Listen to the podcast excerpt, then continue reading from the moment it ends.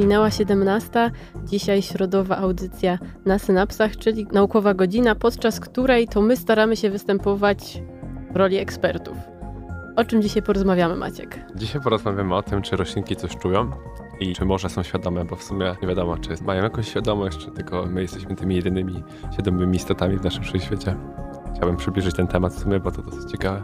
I będziemy jeszcze rozmawiać chyba, czy rośliny mają jakieś zmysły? Tak, tak. Generalnie chciałbym porównać rośliny z, z człowiekiem i sprawdzić, czy rzeczywiście mamy dużo więcej wspólnych cech, czy więcej nas dzieli. No to witamy się z Wami e, w duecie Agnieszka Barbach Maciej Makoś i realizuje Jonathan Sroka. Zostańcie z nami. Słuchacie Akademickiego Radia Luz. Włącz się. Dzisiaj rozmawiamy o roślinach. Maćku? Tak, tak, dzisiaj rozmawiamy o tym, co czują rośliny i generalnie pozwoliłem sobie też znaleźć w internecie, co to znaczy czuć. Tutaj proszę bardzo, przeczytam Wam definicję z słownika PWN. Czucie fizjologicznie odbieranie informacji ze środowiska zewnętrznego i wewnętrznego organizmu ludzkiego i zwierzęcego oraz przetwarzanie jej na wrażenia zmysłowe. No i w samej definicji czucia już nie mamy roślin, więc no według słownika polskiego roślin nie czują. Natomiast w definicji mamy odbieranie informacji ze środowiska zewnętrznego i wewnętrznego, czyli to, co rośliny normalnie robią w swoim życiu, bo mamy takie zjawiska, nawet takie książkowe mocno, których nie musiałem ich szukać gdzieś głęboko, takie na przykład jak fotoperiotyzm czy fotomorfogenezę. Generalnie to, to są zjawiska, które polegają na tym, że komórki w światłoczułu roślin są indukowane światłem, przez co rośliny potrafią zachowywać się w jakiś inny sposób. Na przykład wiedzą dokładnie, że mamy teraz wrzesień, znaczy dzisiaj mamy październik. No, październik. Tak, no, no, no, w innym świecie chyba jeszcze trochę żyję w tej czasowo. Jesteś na wakacjach studenckich. Tak, może tak, może tak to działa, dlatego nie wiem. Ale generalnie rośliny wiedzą, jaki mamy miesiąc, tylko nie dokładnie, że wiedzą po, po nazwie, że jest październik, czy tam grudzień, czy listopad, tylko po prostu wiedzą, że w tym momencie mają zacząć kwitnąć, albo mają zacząć zrzucać liście, albo zacząć w stan hibernacji, ponieważ zmienia się długość fali świetlnej, która dociera do Ziemi, przez co też intensywność e, tej fali jest różna w różnych porach roku i o różnych godzinach, przez co rośliny dokładnie znają się na czasie i dokładnie znają się na dacie i jednak jest to odbieranie ze środowiska zewnętrznego, więc no, już jakby coś czują, choćby w takim kontekście. No i znają się też na porach dnia i nocy. Tak, dokładnie, dokładnie. No wiedzą dokładnie ile tego światła jest. To wszystko jest jakby związane właśnie z długością fal świetlnych, ponieważ światło nasze, nasze widzialne dla nas jest takie samo tak naprawdę przez cały dzień, bo jednak długości fal się różnią, zależnie od pór roku, zależnie od właśnie od pory dnia.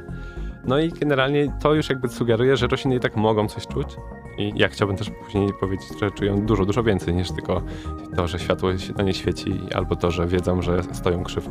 Bo mamy też takie zjawisko jak geotropizm. Czyli, że rośliny wiedzą, gdzie, w którą stronę działa grawitacja? Tak, dokładnie wiedzą. Nawet no, to widać w momencie, gdy roślina rośnie w górę, albo zawsze korzenie rosną w dół.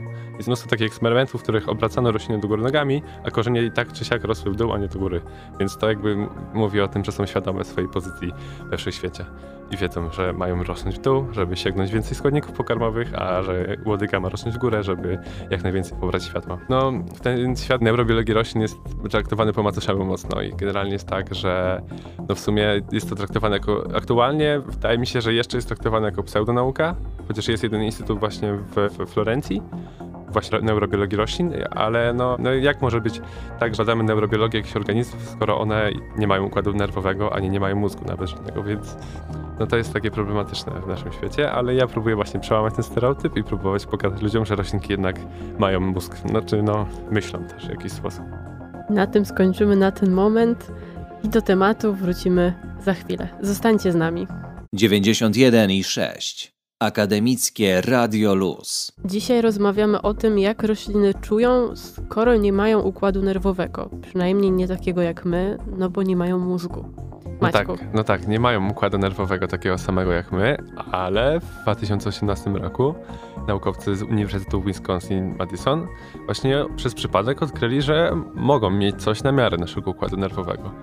Oni pierwotnie próbowali badać, jaki jest wpływ grawitacji na, na to, jak rosną rośliny i oni przeprowadzili swoje badania na rzutkiewniku pospolitym. To jest Arabidas italiana, to jest taki najbardziej modelowa roślina w ogóle w całej nauce, bo rośnie bardzo szybko, ma krótki cykl życiowy, łatwo się uprawia, jest malutka i to jest pierwsza roślina, której znamy cały genom, więc to też jest istotne. No i oni właśnie specjalnie tworzyli takie czujniki molekularne, które miały monitorować zmiany w poziomie wapnia w organizmie roślinnym poprzez jakby błysk światła w momencie, gdy zmiany zachodziły.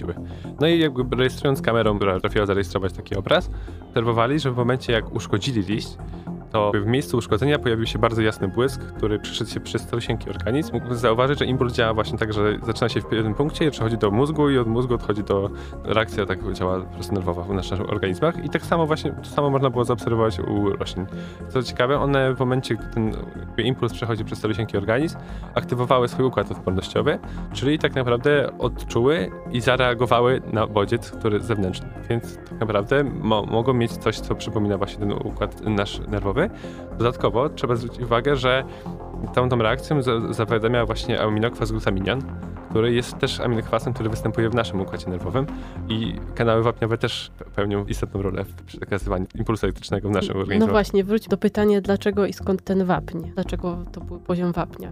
No oni generalnie badali to, żeby sprawdzić ten poziom grawitacyjny, ale szczerze mówiąc nie doczytałem właściwie, o co chodziło. Wydaje mi się, że to dlatego, że u nas wapń jest tylko, że oni pierwotnie takie... inny, inny mieli zamysł, nie? I jakby to wyszło im całkowicie przypadkiem, a u nas właśnie ten wapń jest, no jakby... Jest tym pierwiastkiem, który jest zaangażowany w tak przekazywanie jest. na synapsach Dokładnie. E, impulsów nerwowych. Więc, ale weszłam ci w słowo? No ale właśnie tak jest, więc no, trzeba zwrócić uwagę, że pomimo tego, że rośliny w bardzo dużym stopniu się różnią od nas, no bo każdym, ja nie mam liści, nie mam pięknych kwiatów zamiast twarzy, to jednak e, jest wiele podobnych rzeczy. Nawet ten aminokwas jest taki sam w tym, więc trzeba zwrócić uwagę, czy rzeczywiście to, że nie jesteśmy w stanie dostrzec czegoś w roślinach, znaczy, że tak naprawdę mogą, nie muszą czuć w taki sam sposób, ale wiem, że ciężko ludziom zrozumieć, że zwierzęta mogą coś czuć, bo na przykład są y, opinie, że nie wiem, że ryby y, nie czują bólu, więc można je łowić i wbijać haczyk w, w pysk, a one w pysku mają chyba 11 nerwów, które to czują, ale no jak ktoś nie jest To stanie... dopiero rośliny. No właśnie, to dopiero jak ktoś, to już jest tak odległe kosmicznie od nas tak naprawdę. Skoro wspomniałeś o rybach, to ja powiem, że zaraz wrócimy do tematu i porozmawiamy właśnie o bólu, o tym, czy i jak rośliny mogą odczuwać ból. Stańcie z nami na 91 i 6 FM. My rozmawiamy o roślinach, o tym, czy czują, jak czują, chociaż nie mają takiego układu nerwowego jak my. No i teraz przejdziemy do następnego pytania. Skoro nie mają układu nerwowego, chociaż może mają, o czym mówiliśmy przed chwilą, no to jak czują ból? Czy w ogóle czują ból? No w 2014 roku właśnie naukowcy z Uniwersytetu w Missouri sprawdzili to, czy rzeczywiście rośliny mogą czuć ból. Może nie tyle, że, że, że czują ból, ale czy są świadome tego, że coś im się dzieje.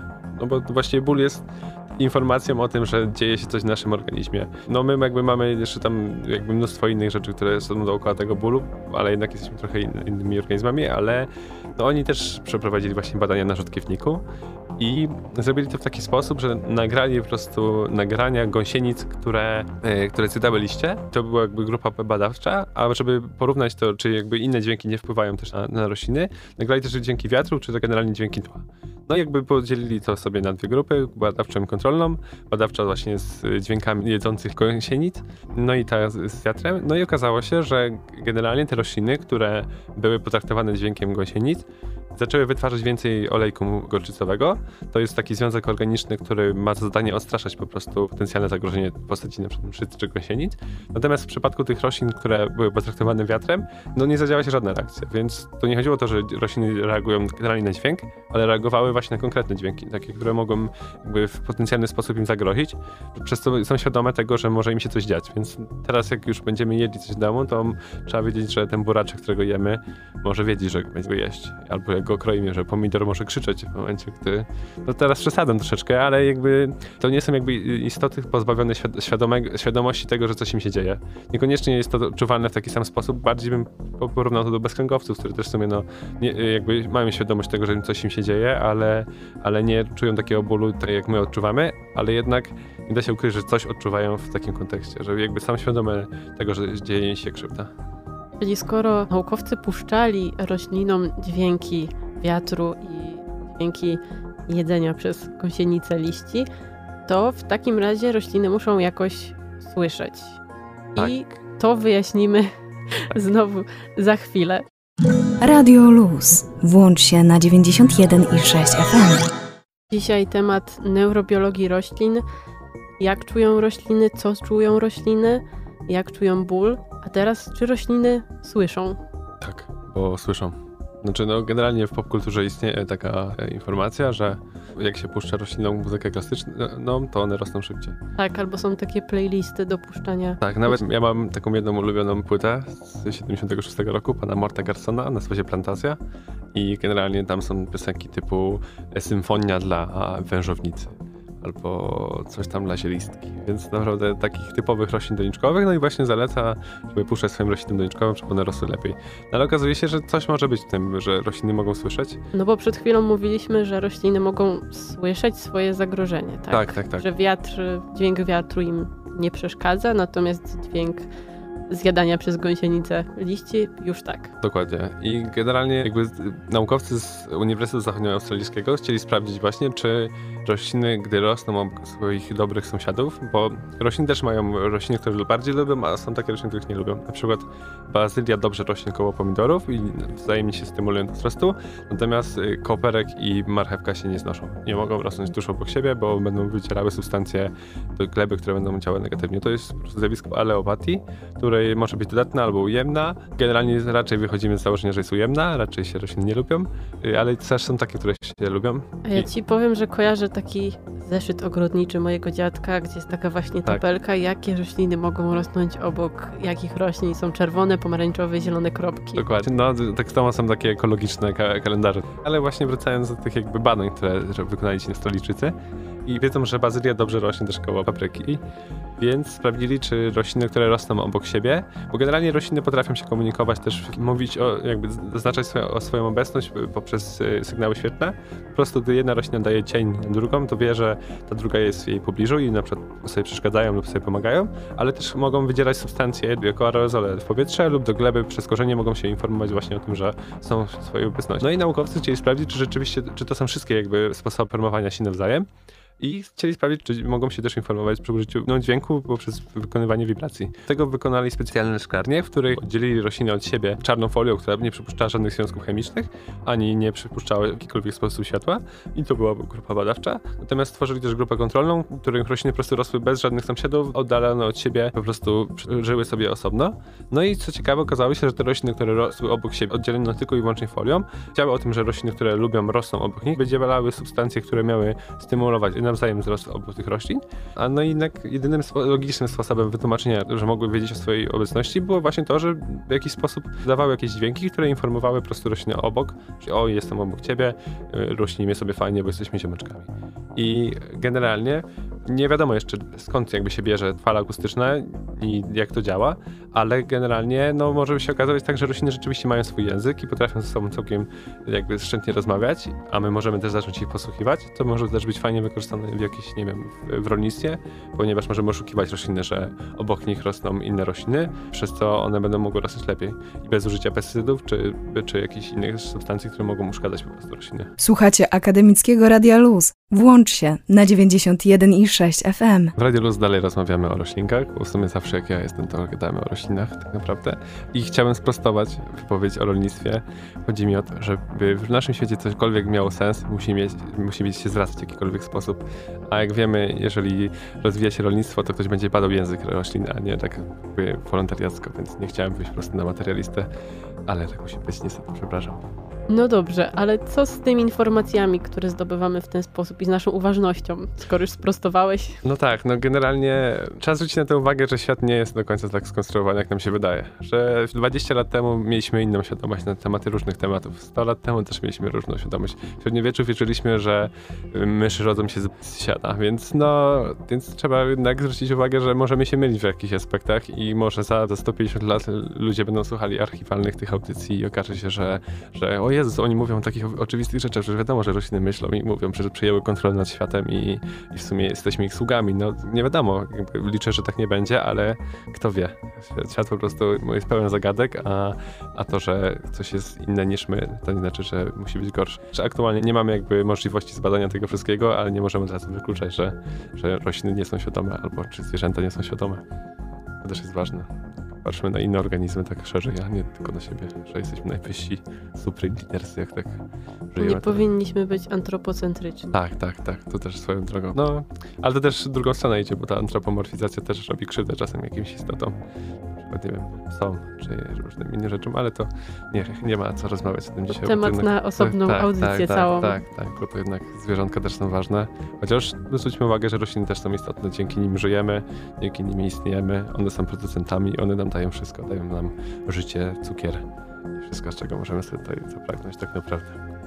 Czyli podsumowując, rośliny słyszą, czują, czują ból. Tak, i pewnie wiele, wiele innych, ale niestety mamy tylko godzinę, żeby potem porozmawiać i też mamy wiele możliwości, żeby to zbadać. Mamy nadzieję, że cała ta neurobiologia się będzie rozwijała i za rok czy za pięć będziemy wiedzieli, że rośliny też myślą i wiedz, będziemy próbować wiedzieć, co one myślą, o co mówią tak naprawdę i będziemy mogli korzystać z tego i na przykład będę wiedział, że moja roślina krzyczy, żeby ją podlał, a nie, a nie że po prostu będę musiał tylko patrzeć, czy ziemia jest sucha.